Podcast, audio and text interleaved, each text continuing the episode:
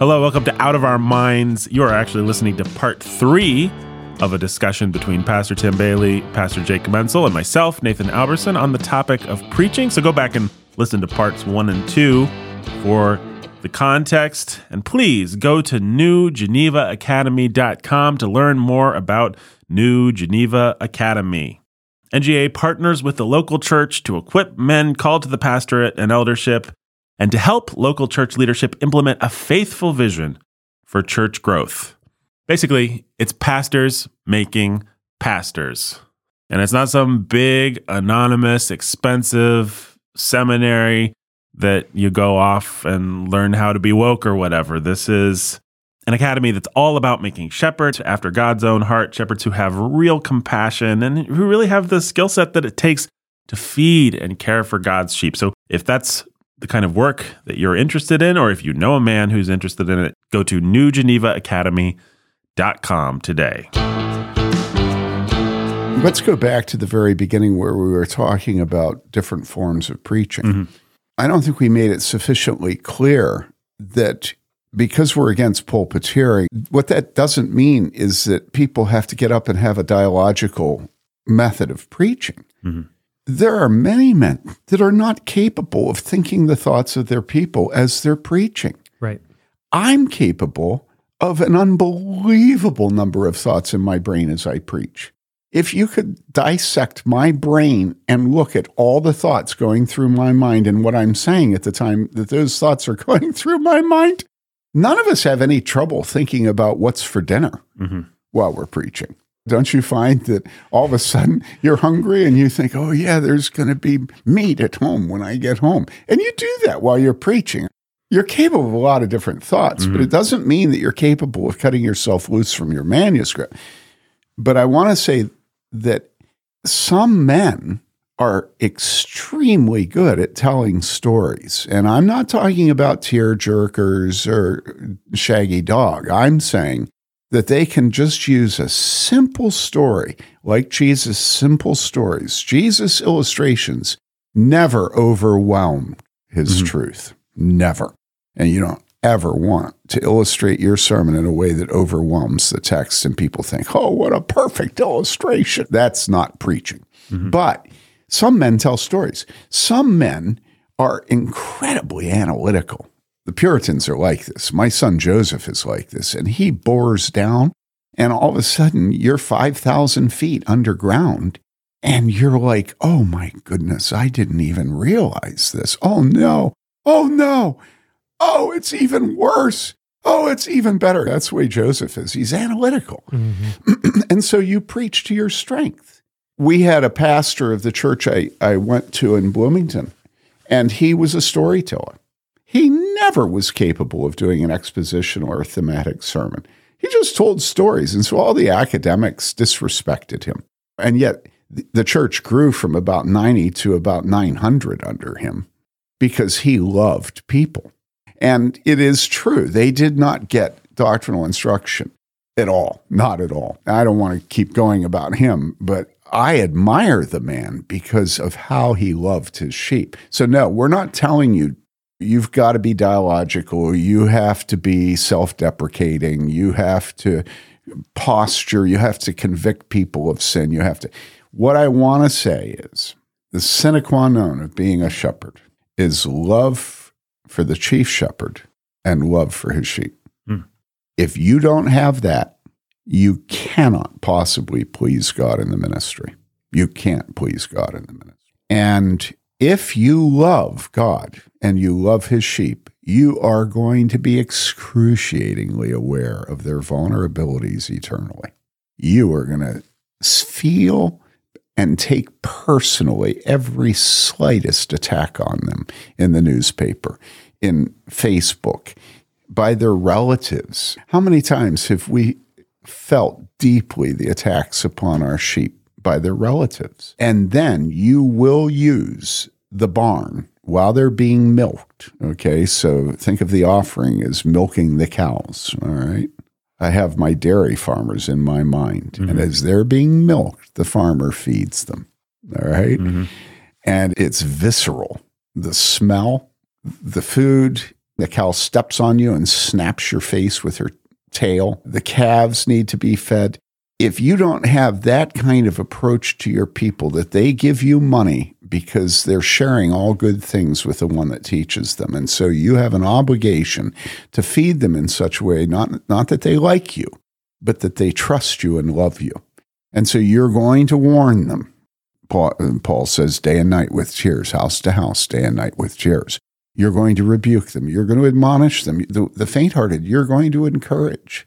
You're going to call them to repent. You're going to teach them that they actually are wicked, even though they thought they, their grandmother at least thinks they're wonderful. I really feel that what is missing in preaching today is any love that is properly so called love for God and for his sheep. Love.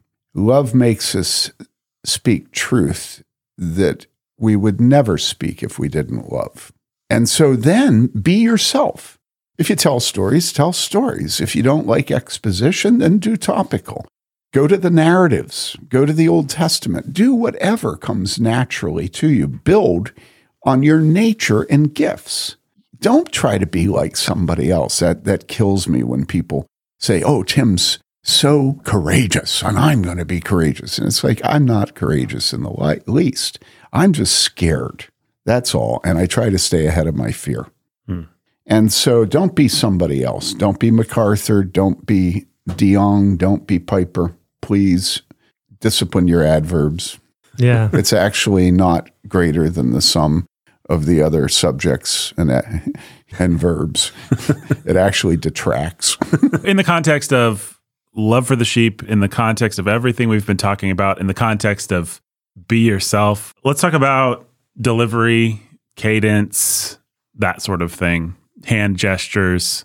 What do you guys want to say or not say about that?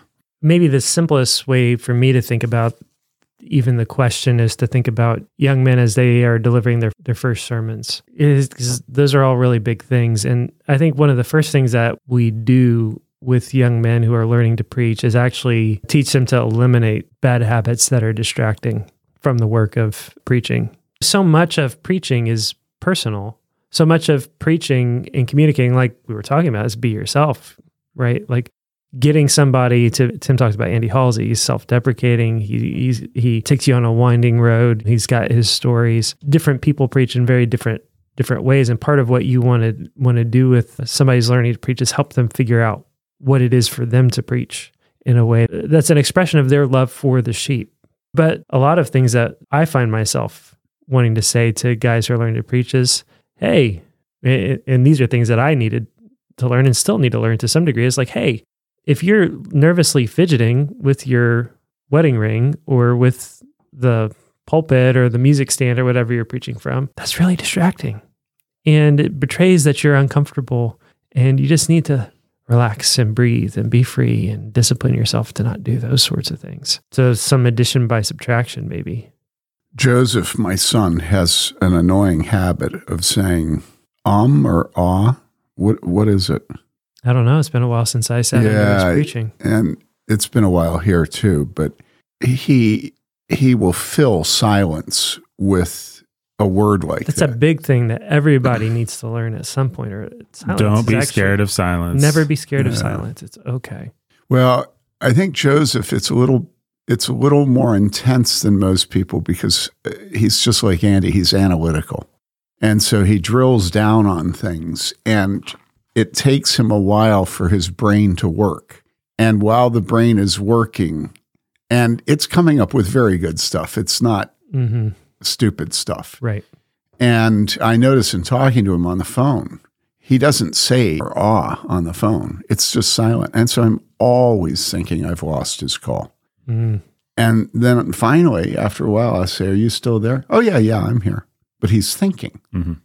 And With me, I rub my head a lot. I sing songs from back in the day. I think actually the thing that's most distinctive that, that would stand out to a lot if someone just heard your preaching for the first time, the thing that they would notice is you go high in your register to get people's attention. Or, or for whatever reason, yeah, you yeah. you go high, and is that a, is that a learned thing, or is that a just a that's just a a Bayly thing, or No, it's not a Bayly thing. Remember, I say that half my ministry, I used manuscripts, and I did not alter my tone at all during those years, at mm-hmm. all. What everybody said about my preaching was that they liked it because I spoke in the pulpit exactly like I spoke in person. I was so proud of that. But at some point, I realized that that's wrong because I am not having a conversation.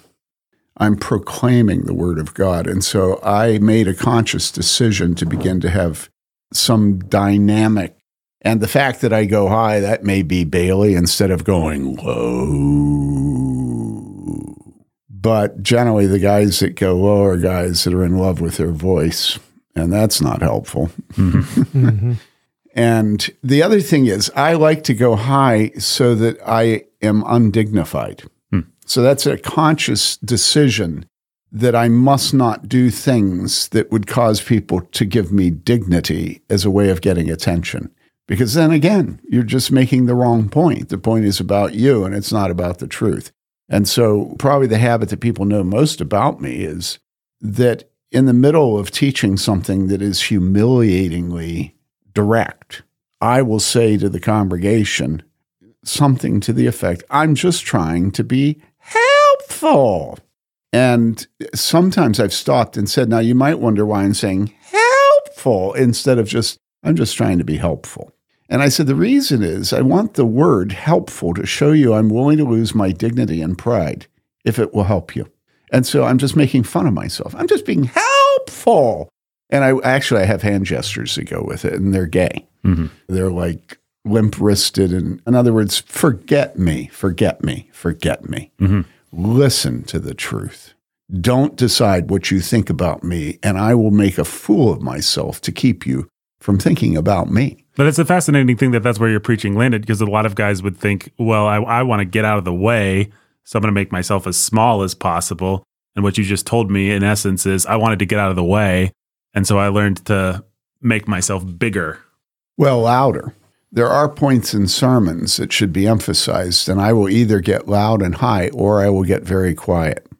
In the day of microphones, you can get quiet and emphasize in a way that past orators could not do. Mm-hmm. There are times where you want people to strain to understand you and hear you. You want them panting for the food that you're feeding. And so you, don't want to be banal. And if you don't know the meaning of the word banal, look it up and think about your preaching. You don't want to be a certain tone of voice that has dignity. You don't want to be facile of tongue because facile and banal go together. You don't want to say truths that sound pretty. You want to love your sheep and you want to feed them the word of God in such a way that they go from the place strengthened to live for God. And that requires as many rebukes as it does encouragements. And so the whole question of mannerisms, habits of speech, what the appearance is, what you do with your hands and your legs. Again, I feel like, again, you don't want to cultivate acolytes. You don't want people to wish that they were you. Mm-hmm. You have enough trouble being yourself. Yeah. kidding. And they should get a feeling of your frequent. I mean, look at the Apostle Paul. Can we please get people who are preachers to look at the Apostle Paul and realize that he's not just there to give us doctrine, he's there to show us proper godly pastoral care and preaching. And he's simple. And people are going to laugh and say, well, the book of Romans isn't simple. And I would say, I agree with Jake when he says, I know that book so well that it's simple for me to preach Romans and much more difficult to preach Ruth. Yeah. I think people would laugh at that. But Paul is simple. so straightforward and linear. Yeah. And direct. Yeah. Yeah. I am and I'm not always ashamed. and I'm always finding myself in Romans preaching what comes next. yeah, it's natural. Like he Be- gets to the end of chapter one and he says, And you, you Yeah. think you're good? You you Jew? You think you're good? Yeah, and so it's just like, oh crap! I, I, now I, I'm preaching chapter two, but I, I I finished last week's sermon by preaching chapter two. Like you know, it's just like But- because it's what comes next. But even on that, how repetitious is the Apostle Paul? He's unbelievably repetitious. Absolutely. How long is a paragraph?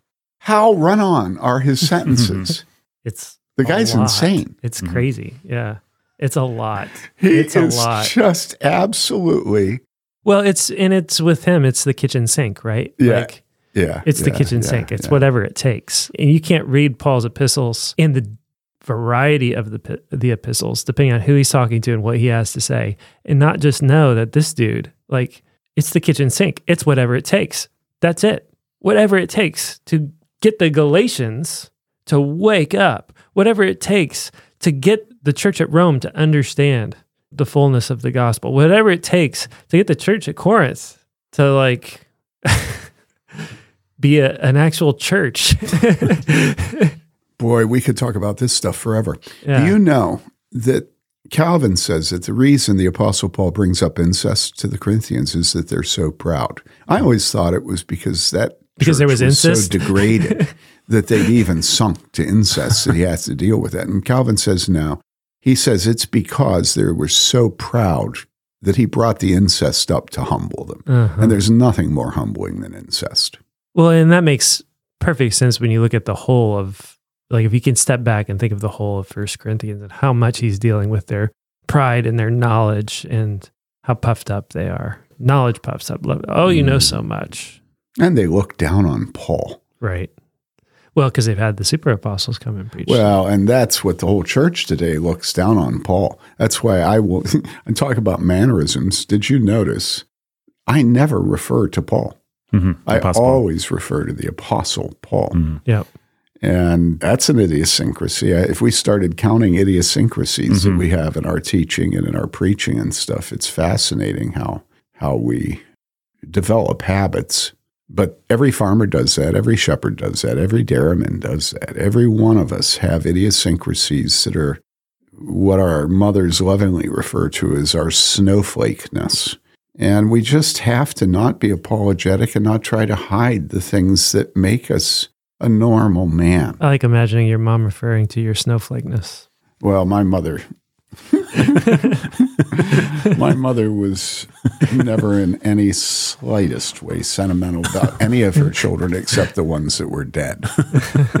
and then all she had was sentiment. I mean, that's a bit of a joke, but there's nothing like the survivor sibling for having sort of a fatalistic approach to life because he knows he'll never be like his perfect brothers. Yeah. And I still get this in my late 60s. Somebody talked to one of my relatives. My relatives told me that that she said that Danny, she knew us back when we lived in Philly and Danny was dying. And she said, Danny was an angel. Well, of course, all the children that died were angels. And then there's scumbags like me left. I mean, no, seriously. I'm not making a joke. It was like I always felt I was cursed because I was left behind as a disappointment to my parents. you know, I still feel like I'm a disappointment to everybody. not you, Nathan. No, no, no. I'm not a disappointment to you. You're your own Right. disappointment. I've got enough disappointments. I don't need you. And since we're talking about preaching, let me tell you something. Mm-hmm. Do you know what my mother despised about my preaching? What's that? Can you guess? No. She hated my vocabulary. That it was too big? Yep. Hmm. She would say to me, Tim, Timothy, who are you trying to impress? and my father didn't hear me more than a couple of times and was very kind in saying that my sermon helped him, Hmm. which was, of course, the highest.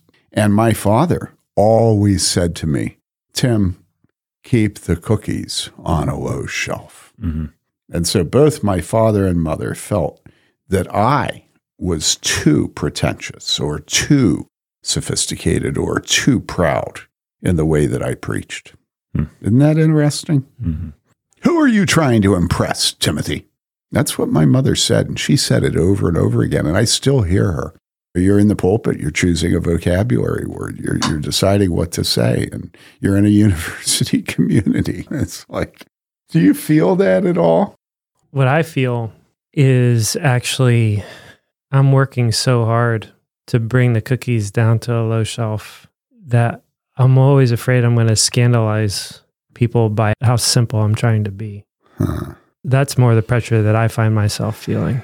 It's like, oh no, I hope that I don't know, but then it's just like, well, I don't. Well, care. I if don't, I'm I don't there, care. I don't hope care. Tim doesn't judge me. Yes, that's right. You have in front of you a, a little book that is built around a topical sermon series. And there's a part of me that's just terrified that you're going to judge the degree to which I've been fighting in trying to discipline myself to be simple and low for our people. And that's not fair of me to do. But can I But I ask, feel and since you've said this publicly now, can I ask, have you really felt in your ministry that I have been disappointed by you? never, no. So let me say something. I'm holding this book. Everybody needs to read this book, Who is Jesus by Jake Mentzel.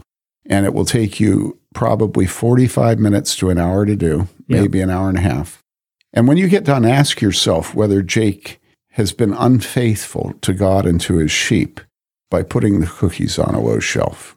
And of course, that's a joke. I'm being facetious.